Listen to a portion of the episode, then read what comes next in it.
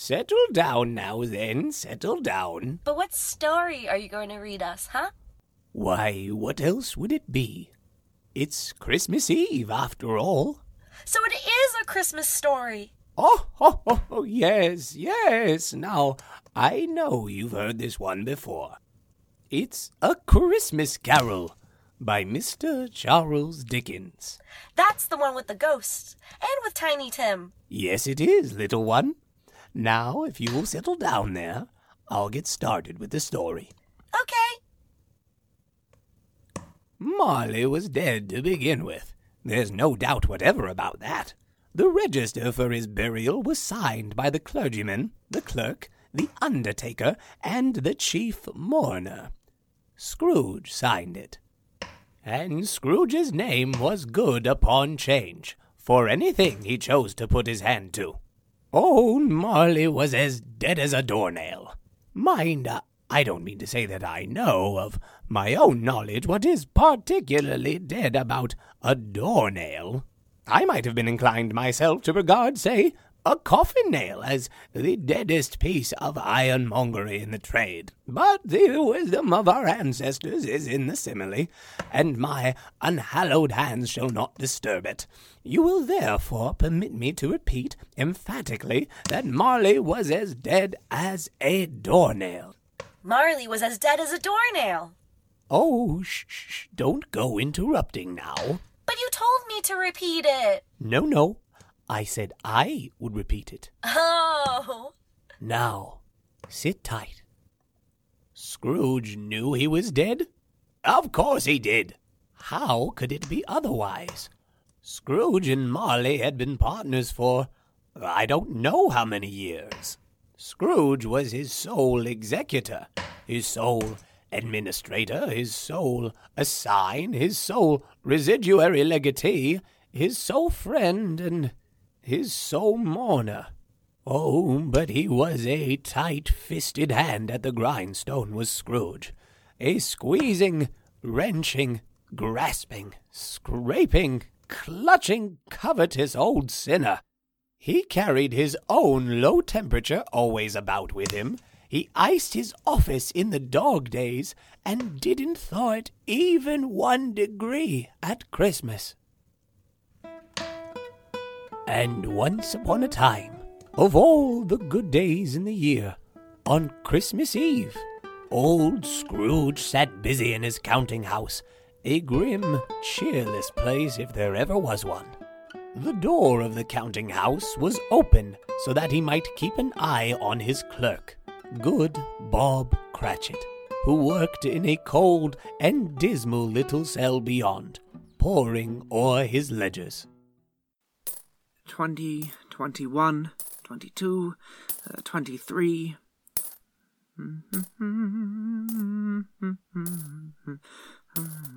34, 35, 36.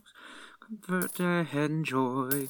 Oh, tidings of comfort and uh, carry over here 100. Ah, yes. Savior. Cratchit! Uh, uh, yeah, uh, yes, yes, Mr. Scrooge. Stop that infernal caterwauling. Uh, yes, Mr. Scrooge. Merry Christmas, Uncle. And a very Merry Christmas to you, Bob. oh, uh, uh, Merry Christmas to you, Fred. Uncle Scrooge, Merry Christmas. Ah, humbug. Christmas a humbug, Uncle. Now, I'm sure you don't mean that. I mean exactly that. Merry Christmas. What right have you to be merry? What reason have you? You're poor enough. Come then, what right have you to be dismal? What reason have you to be morose? You're rich enough. Bah! Humbug. Don't be cross, Uncle. What else can I be when I live in such a world of fools as this? Merry Christmas! Out upon Merry Christmas! What's Christmas to you but a time for paying bills without money? A time to find yourself a year older, but not an hour richer. A time for balancing your books and having every item in them through a round dozen of months presented dead against you. Uncle, I. If I could work my will, every idiot who goes about with Merry Christmas on his lips should be boiled with his own pudding and buried with a stake of holly through his heart. Uncle! Nephew, Keep Christmas in your own way, and let me keep it in mine. Keep it? But you don't keep it, Uncle. Well, let me leave it alone then. What do you want? A gift, no doubt. I merely came to wish you a Merry Christmas, Uncle. Then Merry Christmas. Much good may Christmas do you. Much good it has ever done you. There are many things from which I might have derived good, by which I have not profited, I dare say. But I am sure I have always thought of Christmas time, when it has come round, as a good time, a kind, forgiving, charitable, pleasant time. And therefore, uncle, though it has never put a scrap of gold or silver in my pocket, I believe that it has done me good, and will do me good. And I say, God bless it. Indeed, hooray for Christmas. Another sound out of you there, Bob Cratchit, and you'll keep your Christmas by losing your situation. You're quite a powerful speaker, then. I wonder why you don't go into politics. Don't be angry, uncle. Come, dine with us tomorrow. Uh, why did you get married? Why, because I fell in love. Because you fell in love. Good afternoon. Uncle, you have never came to see me before that happened. Why should it be a reason for not coming now? Good afternoon. Don't be angry, uncle. I want nothing from you. I ask nothing of you. Why cannot we be friends? Good afternoon. I'm sorry you feel that way. I have made my trial in homage to Christmas, and I'll keep my Christmas humor to the last. So a Merry Christmas, Uncle, Good afternoon. and a very Happy New Year. Bob! Humbug! Merry Christmas to you, Bob, as well as to your missus and to the children. Merry Christmas, Fred. Nonsense.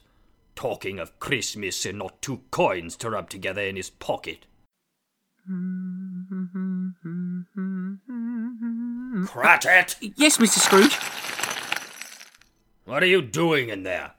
Well, I was just putting more coal on the furnace, Mr. Scrooge. It's, uh, it's cold. You put that coal back onto the pile, Cratchit. If you use my coal at that rate, you and I will soon be parting, Bob Cratchit.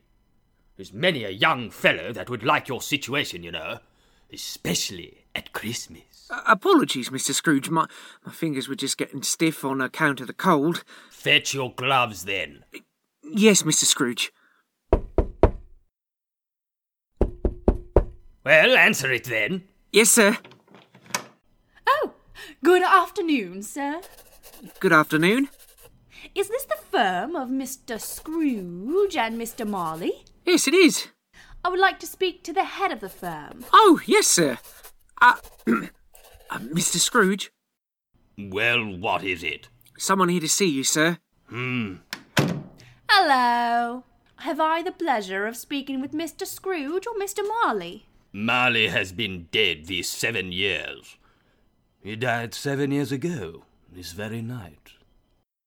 Well, Mr. Scrooge, I presume. Mr. Scrooge, in this season it is only fitting that we make some slight provision for the poor and destitute, those not able for themselves, who suffer greatly. Many thousands are now in want of just common necessities, simple common comforts, sir. Are there no prisons? Sir, the p- prisons? The workhouses? Are they still in operation? Yes, they are, sir, though I wish I could say otherwise. The treadmill and the poor law are in full effect, then. Both very busy indeed, sir. Ah, I was afraid from what you said at first that something had occurred. Something to stop them in their useful course. No, sir. All these institutions are, unfortunately, flourishing. Well, it's nevertheless true that some additional provisioning for the poor and destitute should be made. Humbug. Few of us, upon change, are attempting to raise funds, you see. So, um, what shall I put you down for? Nothing. Oh, you wish to remain anonymous. I wish to be left alone. Since you ask me what I wish, that is my answer. I don't make merry myself at Christmas, and I can't afford to make idle people merry. I support the establishments I have mentioned. They cost enough. Those badly off should go there. Many can't go there, sir, and many would rather die. If they would rather die, they had better do it and decrease the surplus population. Besides, I've only your word to tell me that it is so. But, but, but, it is the truth, Mr. Scrooge. Well, so be it then. It's not my business. It's enough for a man to understand his own business and not interfere with other people's. Good afternoon. Good afternoon, Mr. Scrooge. Cratchit, see this fellow out. Yes, Mr. Scrooge. I couldn't help overhearing it, and if possible, I would like to contribute. Oh, thank you, sir. It isn't much, but it's all I can manage. But uh, there are others in worse situations than I. You're very generous, sir. I wish I could say the same of your employer. Cratchit! Uh, yes, sir. Good afternoon, sir. Merry Christmas. Good afternoon, and Merry Christmas. Cratchit! Sir? Close the door. Yes, sir.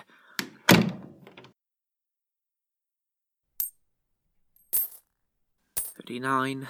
Seventeen minus over two. Cratchit, Uh, yes, Mr. Scrooge. it's growing dark. We may as well close up now. Yes, sir. It is getting darker. Hard to see the numbers. Hmm. I suppose you want the entire day tomorrow. Well, it is Christmas, sir. If it's convenient. It's not convenient, and it's not fair. If I was to stop half your wages, you'd think yourself very ill used, I'll be bound. Well, sir, Yet you don't think me ill used when I pay a day's wages for no work. it's only once a year, sir. Ha! Once a year. A poor excuse for picking a man's pocket every 25th of December. But I suppose you must have the whole day. Be here all the earlier next morning. Oh, I will, sir. Uh, thank you, sir. Good night to you, sir, and Merry Christmas. Bah, Merry Christmas! humbug. Humbug! Humbug indeed. and so, the office was closed, and Bob Cratchit, with the longest ends of his coat hanging below his waist, for he did not own a great coat, went down a slide on Cornhill at the end of a lane of boys twenty times in honor of it being Christmas Eve, and then ran home to Camden Town as hard as he could pelt to play a blind man's bluff. Hmm. Scrooge, on the other hand, took his melancholy dinner in his usual melancholy tavern, and having read all the newspapers and beguiled the rest of the evening with his banker's book, went home to bed. He lived in chambers which had once belonged to his deceased partner. They were a gloomy suit of rooms. Darkness was cheap, and Scrooge liked it.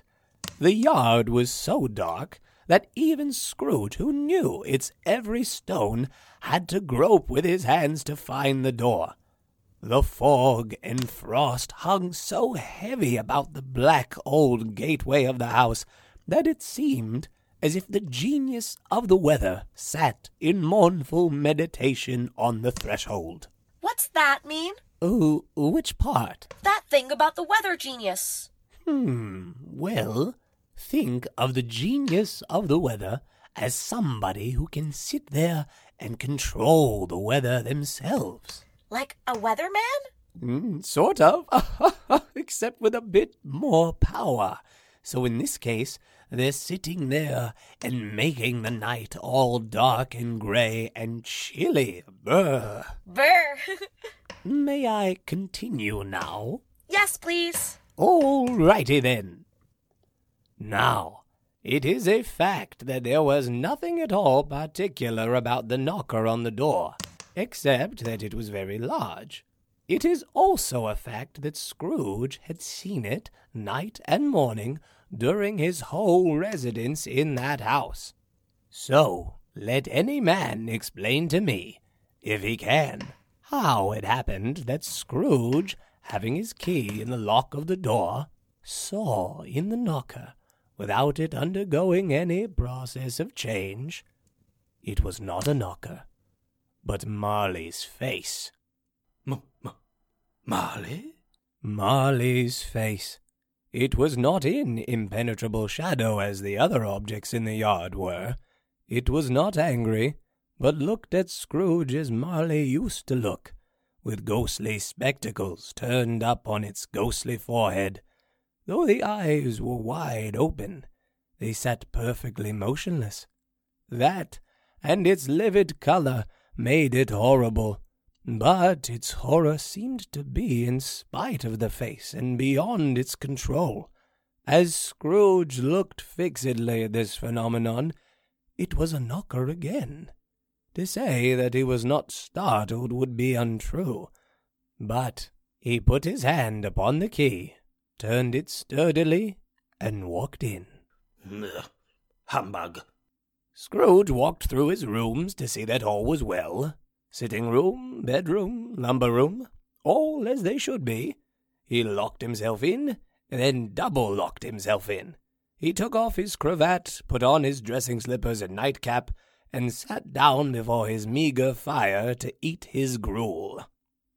Now, as Scrooge threw his head back in the chair, his glance happened to rest upon a bell. A disused bell that hung in the room and communicated for some purpose now forgotten with a chamber in the highest story of the building.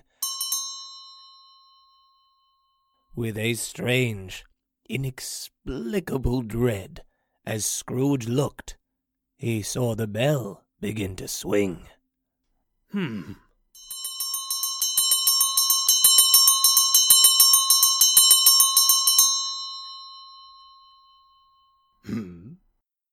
Marley?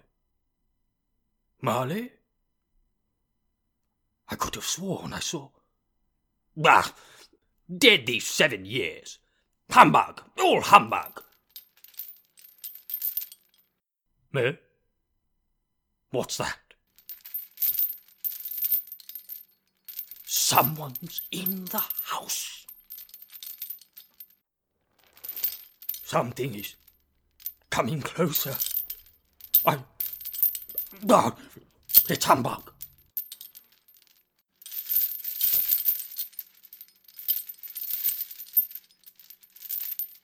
Scrooge.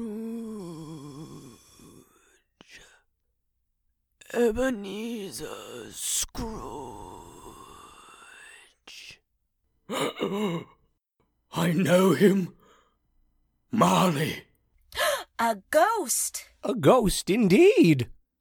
And so it was Marley, the same face, the very same. Marley in his usual waistcoat, tights, and boots.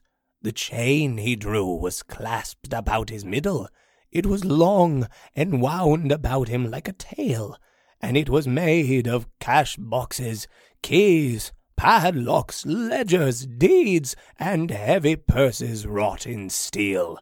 His body was transparent, so that Scrooge, observing him and looking through his waistcoat, could see the two buttons on his coat behind.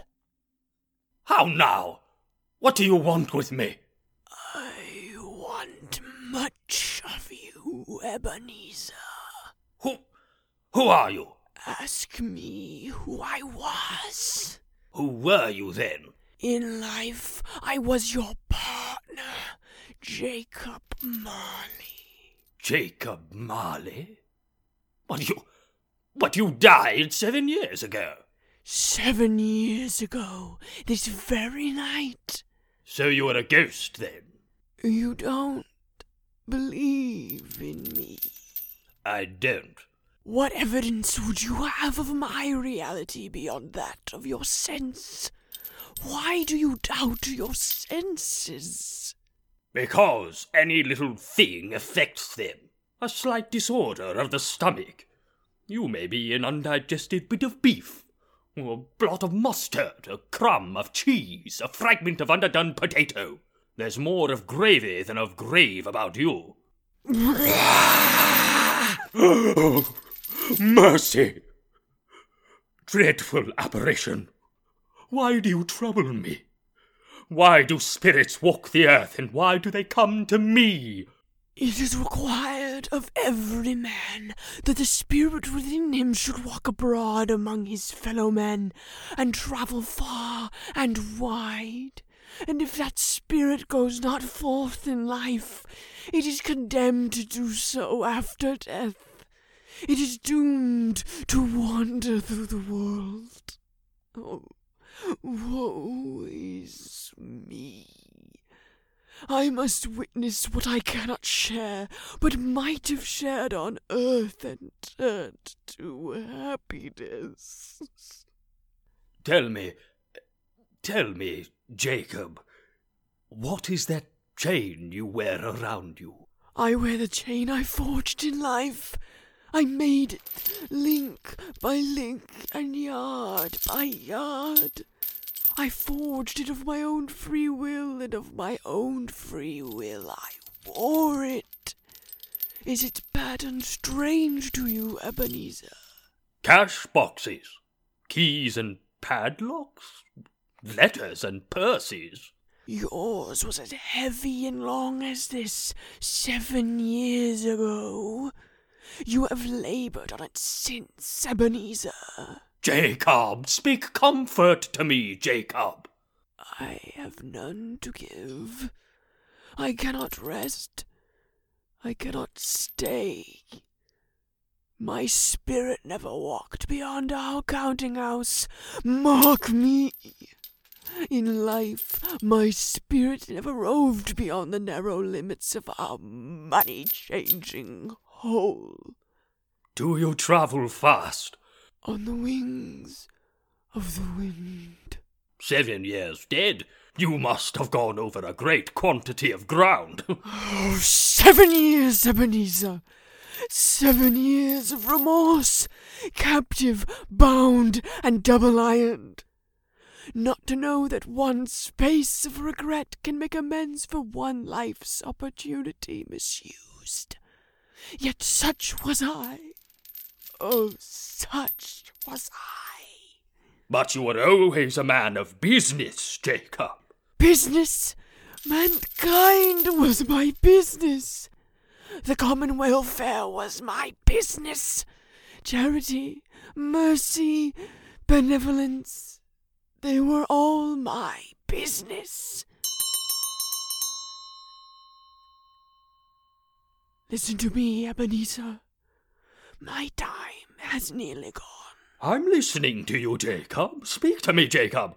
Pray, don't be hard on me.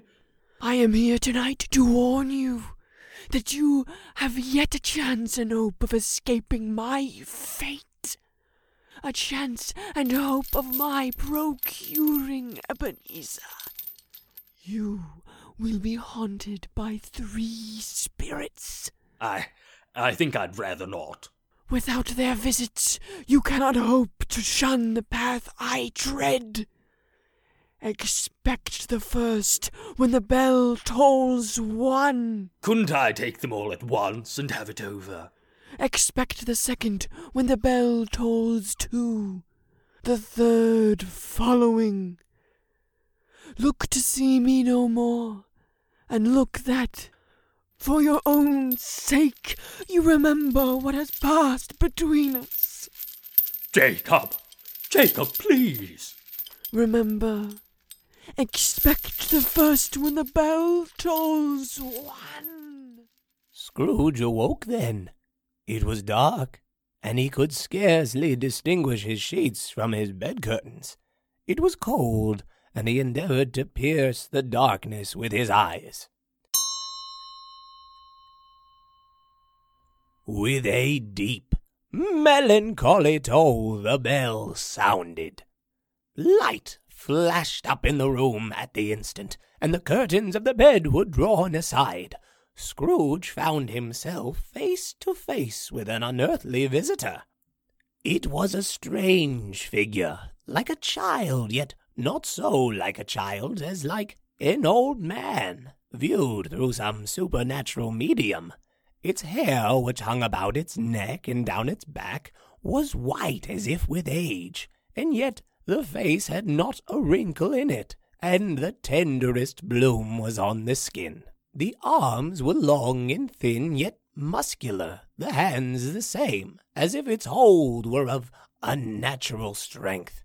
Yet the strangest thing was that from the crown of its head there sprung a bright, clear jet of light, by which all this was visible. Ebenezer Scrooge. Are you the spirit then? Whose coming was foretold to me? I am that spirit. Who. What are you? I am the ghost of Christmas past. Of long past? No, of your past. Please, spirit, please extinguish your light, cover it up. What? Would you so soon put out with worldly hands the light I give? Spirit, I do not mean to offend. What business has brought you here to haunt me? Your welfare, Scrooge. Rise and walk with me. No, spirit, not out of the window. I am mortal and liable to fall. Bear but a touch of my hand there upon your heart, and you shall be upheld. Follow me. They jumped out the window? Oh no, they flew out the window. Wow. And so the city had entirely vanished. Not a vestige of it was to be seen. The darkness and the mist had vanished with it, for it was a clear, cold winter day with snow upon the ground. Good heaven! I was born in this place. I was a boy here. Your lip is trembling. You recognize this countryside, then? Oh, I know every inch of it, every rock, every tree. And that building over there? Oh, that building. I went to school in that place. Do you recall that path? Remember it. I could walk it blindfolded. Strange to have forgotten it for so many years. Let us go on. Look into the window there. What do you see, Ebenezer? I see a boy. A solitary child, neglected by his friends. Yes, yes, I see. I know that boy. Oh, I was so lonely. What is that on your cheek? Nothing. It's nothing. I wish that I. It's too late now. What's the matter? Nothing, nothing. There was a boy singing carols at my door last night. Should have liked to have given him something, that's all. Come then, Ebenezer. Let us see another Christmas. Scrooge's former self grew larger at the words, and the room became darker and more dirty. The panels shrunk, the windows cracked. There he was, alone again, when all the other boys had gone home for the holidays. The door opened now, and a little girl, much younger than the boy, came darting in. A little girl? Just like me. Yes, just like you. I have come to take you home, dear brother, to bring you home, home, home. Home, little Fan. Yes, home for good, for ever and ever. Father is so much kinder than he used to be. He spoke so gently to me one dear night that I was not afraid to ask him once more if you might come home. And he said yes. And you're to be a man, and are never to come back here. You are quite a woman, little Fan. Come, let's go home. Always a delicate creature, whom a breath might have withered. But she had a large heart. So she had. You're right. I will not gainsay it, spirit. God forbid. She died a woman, and had, as I think, children. One child. Your nephew. Yes. Although they had but that moment left the school behind them, they were now in the busy thoroughfares of a city, where shadowy passengers passed and repassed. Where are they now? You need to listen to find out. Fine. Hush now.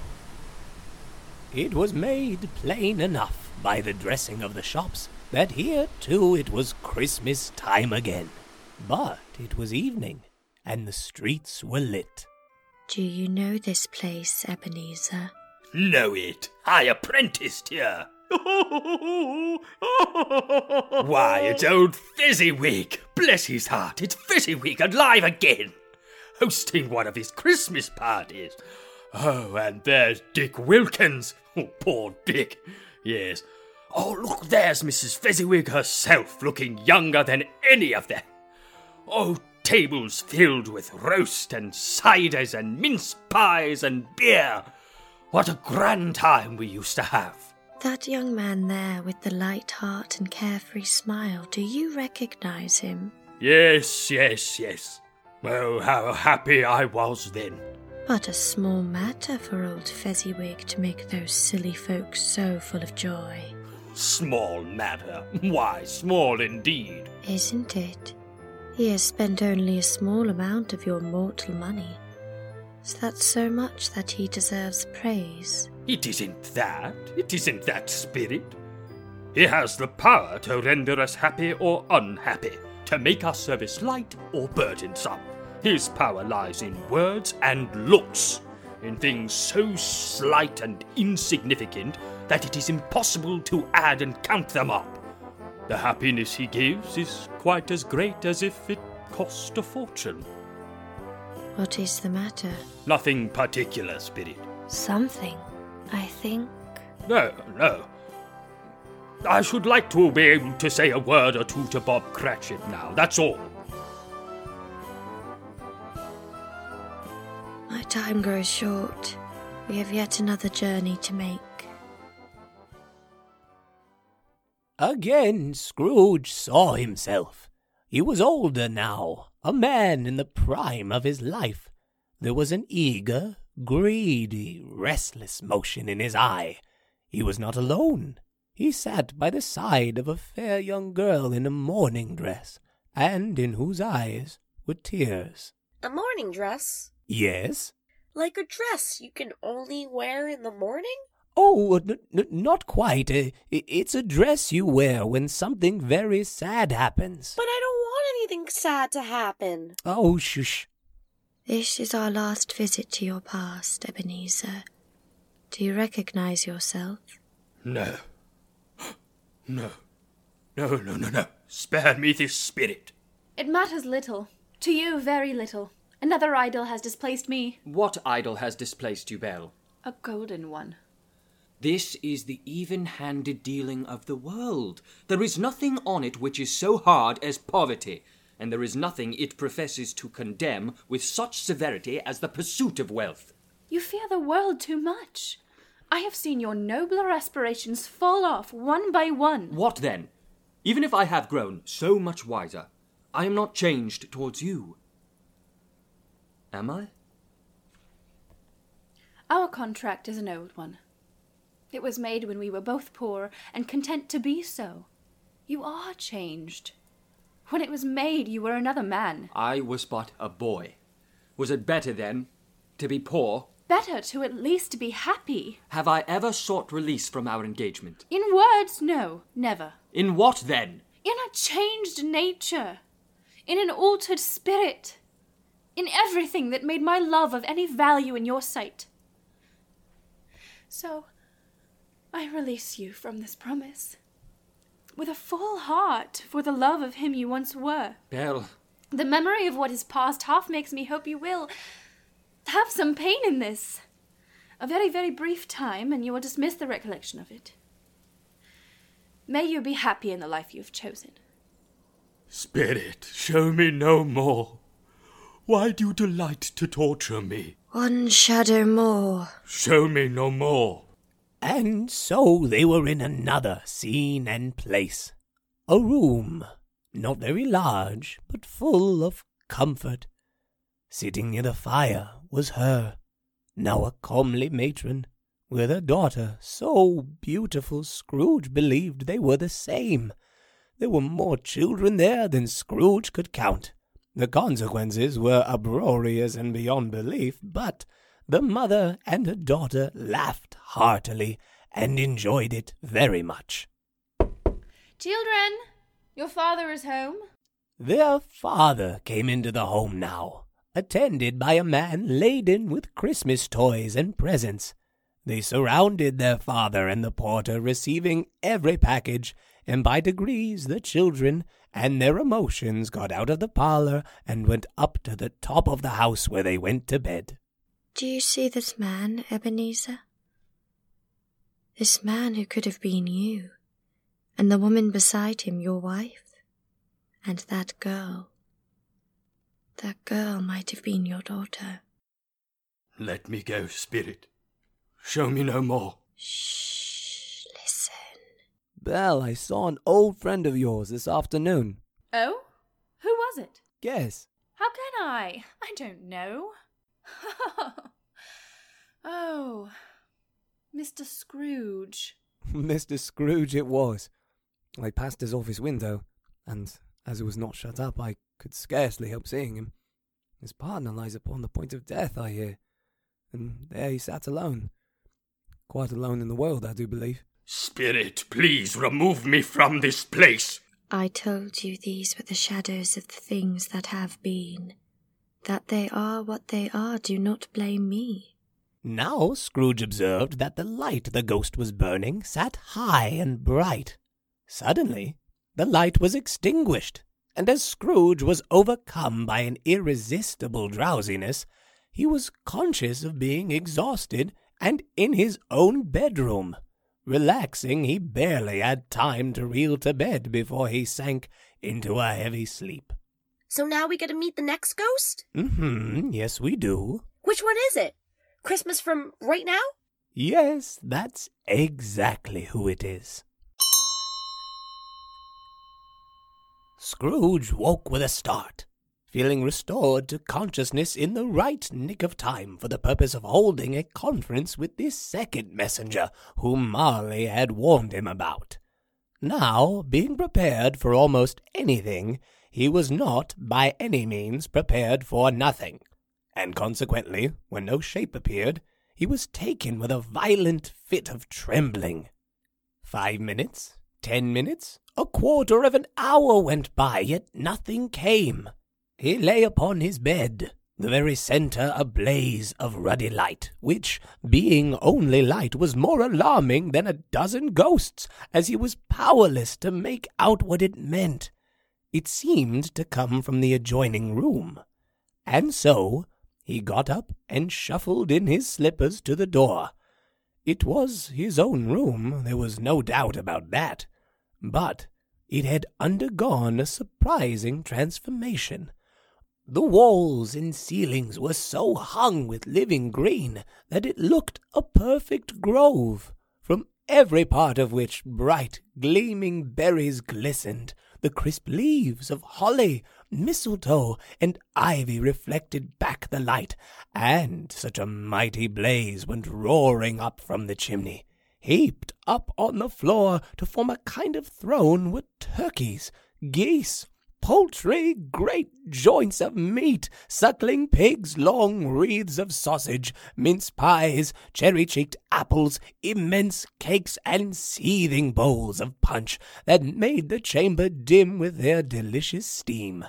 There, upon the couch, sat a jolly giant, glorious to see, who bore a glowing torch and held it high up to shed its light on Scrooge, who came peeping round the door. Come in. Come in and know me better, man. I am the ghost of Christmas present. Look upon me. The spirit was clothed in one simple green robe, bordered with white fur. On its head it wore no other covering than a holly wreath, set here and there with shining icicles. Its dark brown curls were long and free, free as its genial face, its sparkling eyes, cheery voice, and its joyful air. You have never seen the like of me before. Never. Have never walked forth with the younger members of my family? I don't think I have. Uh, I'm afraid I have not. Spirit, conduct me where you will. I went forth last, and I learnt a lesson which is working now. Tonight, if you have aught to teach me, let me profit by it. Touch my robe. the room, and all within it vanished instantly. They now stood in the city streets on Christmas morning, where people passed brisk and rough. The house fronts looked black and the windows blacker, contrasting with the smooth white sheet of snow upon the ground. There was nothing very cheerful in the climate or the town, and yet there was an air of cheerfulness abroad, for the people who were shoveling away were jovial and full of glee, calling out to one another, and now and then exchanging a facetious snowball. Is there a peculiar flavour in what you sprinkle from your torch? There is. My own. Would it apply to any kind of dinner on this day? To any kindly given. To a poor one, most. Why to a poor one most? Because it needs it most. There are some upon this earth of yours who lay claim to know us, and who do their deeds of passion, pride, ill will, hatred, envy, bigotry, and selfishness in our name, who are as strange to us as all our kith and kin, as if they had never lived. Remember that, and charge their doings on themselves, not us. Where. where have you brought me, spirit? A humble dwelling on a humble street. It looks miserable enough. Yet there is happiness here. Who are these people? These are the family of your clerk, Bob Cratchit. See his wife, dressed in a twice turned gown, but brave in ribbons, lay the table for Christmas dinner. See there Belinda, the second of their daughters, while there Master Peter Cratchit, plunging a fork in to check on the potatoes. And there the two smaller Cratchits. What has ever got your father then? And your brother, Tiny Tim? And Martha wasn't as late last Christmas Day by half an hour. Here's Martha, Mother. Here's Martha. Children. Children. Why, bless your heart, Martha, my dear. Merry Christmas to you. Merry Christmas, Mother. Merry Christmas. How late you are, Martha. We'd a deal of work to finish up last night, and I'd to clear away this morning, Mother. Well, never mind, as long as you are come. Where's Father? He's been to church with Tiny Tim. They'll be along soon. Father is coming. There's Tiny Tim. Merry Christmas, everybody. Martha, welcome, my dear. Merry Christmas, Father. And Tim. Merry Christmas, Martha. Let me take your coat, Tim. And how did little Tim behave? Oh, as good as gold, and better. Uh, somehow he gets thoughtful, sitting by himself so much. Uh, he told me, coming home, that he hoped the people saw him in the church because he was a cripple, and it might be pleasant to them to remember upon Christmas Day who made lame beggars walk and blind men see. Oh, Are we ready to eat, Mother? Yes, come on, let's eat. yes, children, we're all ready. Come, take your places now. There's plenty of stuffing and plum pudding for all of you. Oh, look at the goose! I don't believe there ever was such a goose cooked. Uh, come now, family, before we eat. A Merry Christmas to us all, my dears. God bless us. God, God bless Bless us. us. God bless us. Everyone. Spirit, tell me if Tiny Tim will live. I see a vacant seat in the poor chimney corner, and a crutch without an owner, carefully preserved. If these shadows remain unaltered, the child will die. No. No. Oh no, kind spirit, say he will be spared. If these shadows remain unaltered by the future, none other of my race will find him here. What then? If he be like to die, he had better do it, and decrease the surplus population. Oh, spirit. I give you a toast to Mr. Scrooge, the founder of the feast. the founder of the feast. Indeed, I wish I had him here. I'd give him a piece of my mind to feast upon, and I'd hope he'd have a good appetite for it. My dear, the children. It's Christmas Day. It should be Christmas Day, I am sure, on which one drinks the health of such an odious, stingy, hard, unfeeling man as Mr. Scrooge. You know he is, Bob. Nobody knows it better than you do. My dear, Christmas Day. I'll drink to his health for your sake and the day's, not for his. Long life to him, a Merry Christmas and a Happy New Year. He'll be very merry and very happy, I have no doubt. And I say God bless him too, Mother.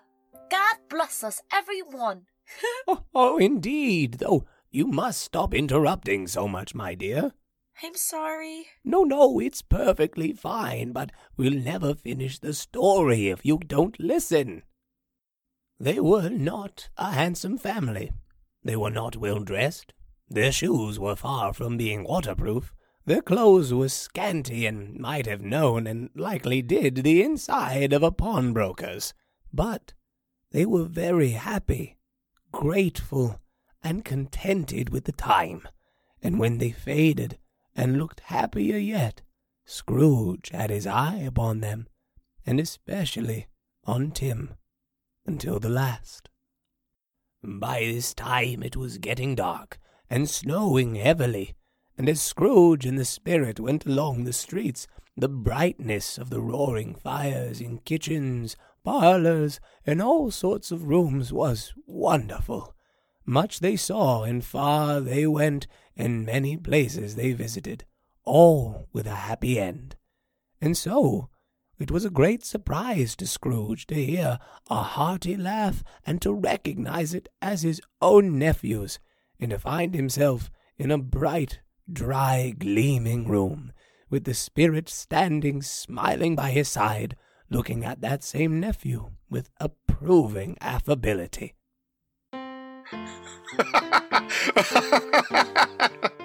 he said that Christmas was a humbug, as I live. He believed it too. uh, he's a comical old fellow. That's the truth.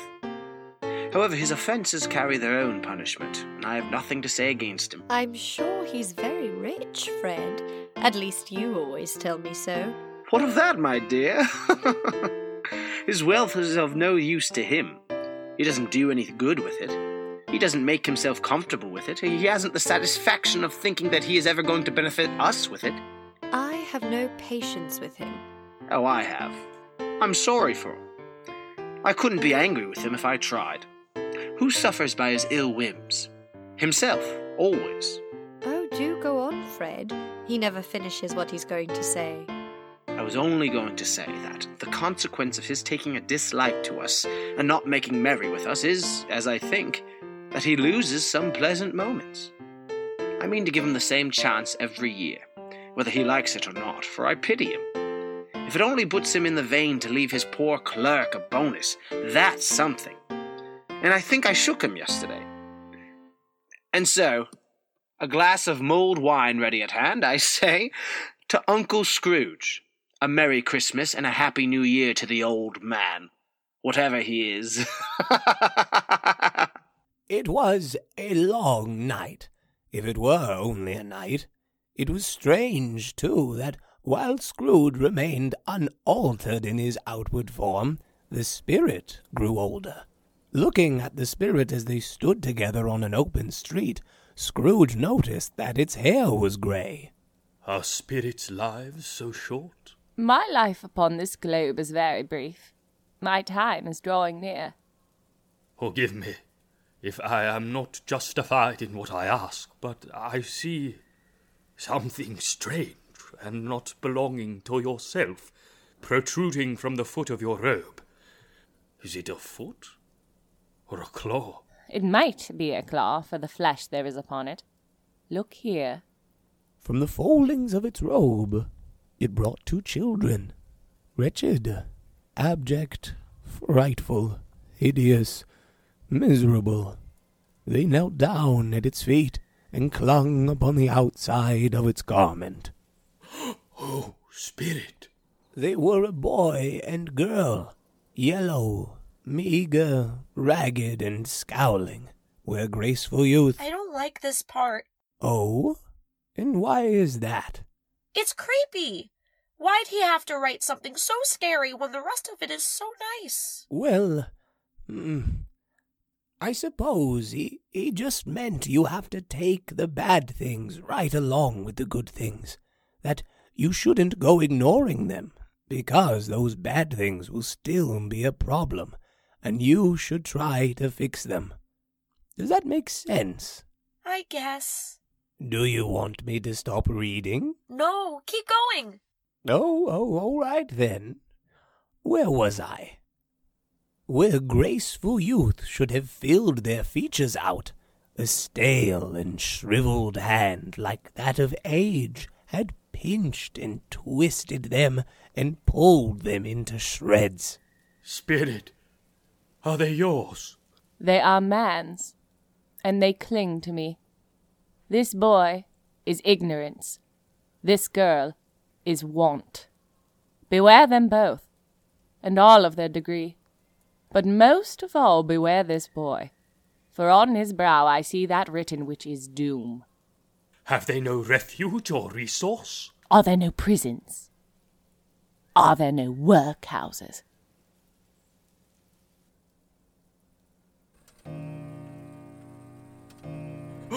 no, Spirit, no, not yet. There are still more things I wish to learn. These you will learn from still another spirit. No, no, no, Spirit! Scrooge looked about him for the ghost, and saw it not.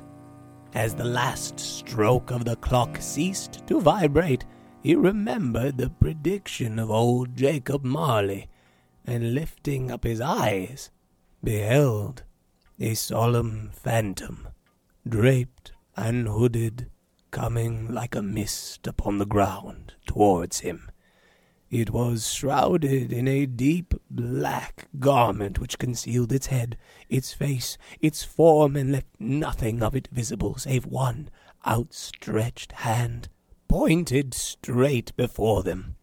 Its mysterious presence filled him with a solemn dread. I am in the presence of the ghost of Christmas yet to come. You are about to show me shadows of the things that have not happened, but will happen in the time before us. Is that so, Spirit? Ghost of the future, I fear you more than any spectre I have seen. But as I know your purpose is to do me good, I am prepared to bear you company and do it with a thankful heart. Will you not speak to me? Well, lead on, lead on. The night is waning fast, and it is precious time to me. Lead on, spirit. Now, there is a lot that is going to happen here. So are you still paying attention? Yes, I am. Good. The city seemed to spring up about them and encompass them of its own act. The spirit stopped beside one little knot of businessmen, pointing its outstretched hand directly to them. I don't know much about it either way. I only know he's dead. When did he die? Last night, I believe. What has he done with his money? I haven't heard. He hasn't left it to me, that's all I know. yeah.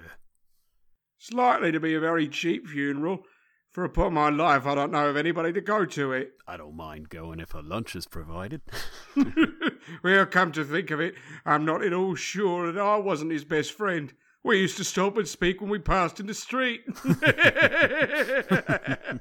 Speakers and listeners strolled away, and mixed with other groups, the phantom glided on into a street. Let me see some tenderness connected with a death spirit. The ghost conducted him through several streets familiar to his feet. They entered poor Bob Cratchit's house and found them seated round the fire. Quiet.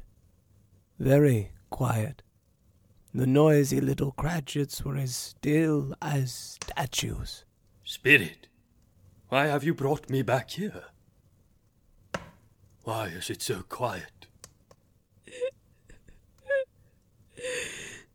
Oh, my son, my little son, I loved him so. He walks slower than he used to, and yet I'd known him to walk very fast indeed with Tiny Tim on his shoulder. But but he was light to carry, and his father loved him so that it was no trouble. Good evening, my dear.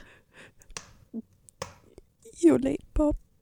Yes, I'm sorry, my dear. I wish you could have gone. Would have been. Would have done you good to see how green a place it is, but you'll see it often. I promised him that I would walk there on a Sunday. oh, my little, my little child. I know, I know, my dears, that when we recollect how patient and how mild he was, although he was little, we shall not quarrel easily among ourselves and forget poor Tiny Tim in doing it. Spectre, something informs me that our parting is at hand. I know it, but I know not how. Tell me, who was that man who had died? The one spoken of on the street. The phantom pointed as before. He joined it once again, and, wondering why and whither he had gone, accompanied it until they reached an iron gate, a churchyard. Here, then, the wretched man whose name he now had to learn lay underneath the ground. The spirit stood among the graves and pointed down to one. Scrooge advanced towards it, trembling. The phantom was exactly as it had been, but he dreaded that he saw new meaning in its solemn shape. Before I draw nearer to that stone to which you point, answer me one question. Are these the shadows of the things that will be? Or are they the shadows of things that may be only? Men's courses will foreshadow certain ends, to which, if persevered in, they must lead. But if the courses be departed from, the ends will change. Say it is thus with what you show me. The spirit was immovable. Scrooge crept towards the grave, trembling as he went, and following the finger, read upon the stone of the neglected grave. Who is it? Oh, shh, shh, shh. Upon the stone of the neglected grave, his own name, Ebenezer Scrooge. Am I that man who they speak of? No, Spirit. Oh, no, no. Spirit, hear me. I am not the man I was. I will not be the man I must have been but for this intercourse. Why show me this if I am past all hope? Oh! Good Spirit, your nature intercedes for me and pities me. Assure me that I yet may change these shadows you have shown me by an altered life. I will honour Christmas in my heart and try to keep it all the year. I will live in the past, the present, and the future. The spirits of all three shall strive within me. I will not shut out the lessons they teach. Oh, tell me I may sponge away the writing of this stone. Tell me, Spirit, I beg you. Tell me, Spirit, I beg you. In his agony, he reached out and caught the spectral hand. It sought to free itself, but he was strong in his entreaty and detained it. The spirit, stronger yet, repulsed him, holding up his hands in a last prayer to have his fate reversed. He saw an alteration in the phantom's hood and dress. It shrunk, collapsed, and dwindled down into a bedpost, and the bedpost was his own. Oh, I will live in the past, the present, and the future. Oh, Jacob Marley, Christmas time be praised for this. I say it on my knees, old Jacob, on my knees. I don't know what to do. I am as light as a feather. I am as happy as an angel. I am as merry as a schoolboy. You there, boy, what's today? Aye? Today, what's today, my fine fellow? Today? Christmas Day. Christmas Day? Why, I haven't missed it. The spirits did it all in one night. Oh, they can do whatever they like, of course they can. Hello, my fine fellow. Hello? Do you know the poulterers in the next street at the corner? Why, I should hope I did. An intelligent boy. Do you know whether they sold the prize turkey that was hanging up there? What? The one as big as me? Yes, my buck. It's hanging there now. Is it? Go and buy it. What? Go and buy it and tell them to bring it to Bob Cratchit's house. But they mustn't know who sent it. Uh, here, here's some coin for you. Yes, sir. And a Merry Christmas, sir. And a Merry Christmas to you, my boy. Oh, I don't know what to do. Merry Christmas, everybody. Scrooge dressed himself all in his best, and at last got out into the streets. The people were by this time pouring forth as he had seen them with the ghost of Christmas present, and walking with his hands behind him, Scrooge regarded everyone with a delighted smile. He had not gone far when, coming on towards him, he beheld the fine fellow who had walked into his counting house the day before. How do you do? I hope you succeeded yesterday. It was very kind of you. A Merry Christmas to you. Mr. Mr. Scrooge. Yes, that is my name, and I fear it may not be pleasant to you. Allow me to ask your pardon, and will you have the goodness to. Lord bless me. My dear Mr. Scrooge, are you serious? If you please, not a penny less. A great many back payments are included in it, I assure you. My dear sir, I don't know what to say to such. Don't say anything, please. Come and see me. I am much obliged to you. I thank you fifty times. Merry Christmas. Merry Christmas, Mr. Scrooge. He walked about the streets and found that everything could yield him pleasure. He had never dreamed that any walk, that anything could give him so much happiness. He turned his steps toward his nephew's house. Why, bless my soul, who's that? It's I, your Uncle Scrooge. I have come to dinner. Will you let me in, Fred? Let him in, he did. He was made at home in five minutes. Wonderful party, wonderful games, wonderful happiness. But he was early at the office the next morning. If he could only be there first and catch Bob Cratchit coming in late, that was the thing he had set his heart upon.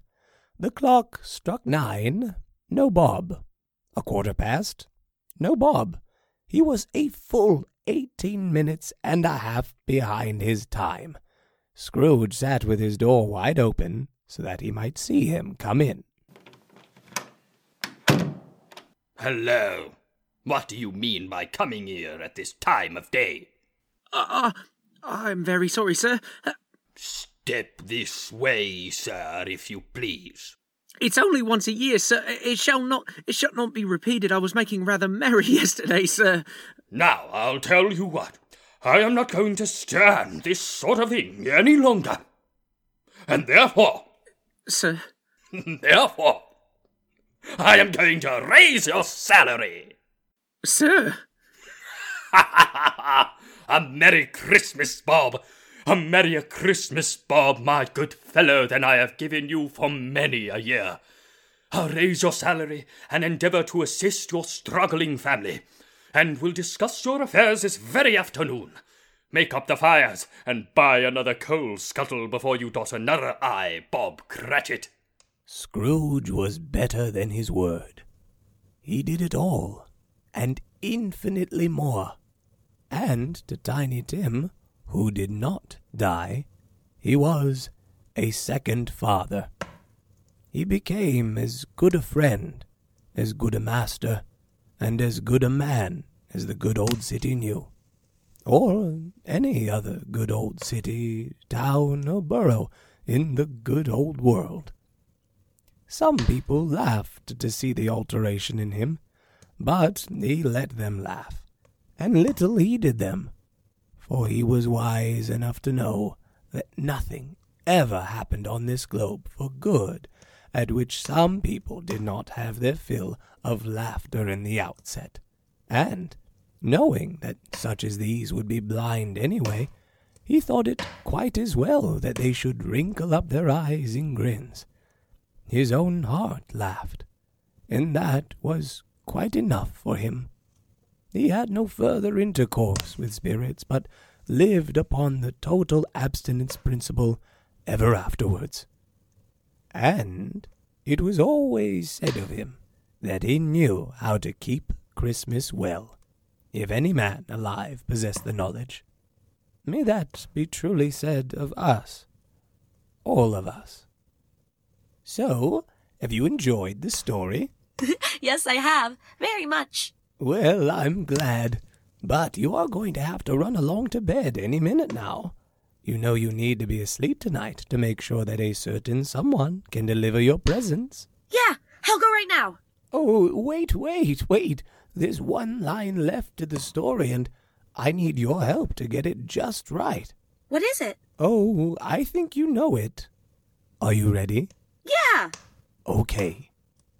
And so, as Tiny Tim observed, God, God bless bless us. us, Everyone. everyone. Oh, run along to bed now then, and Merry Christmas Eve. Merry Christmas Eve, Grandpa.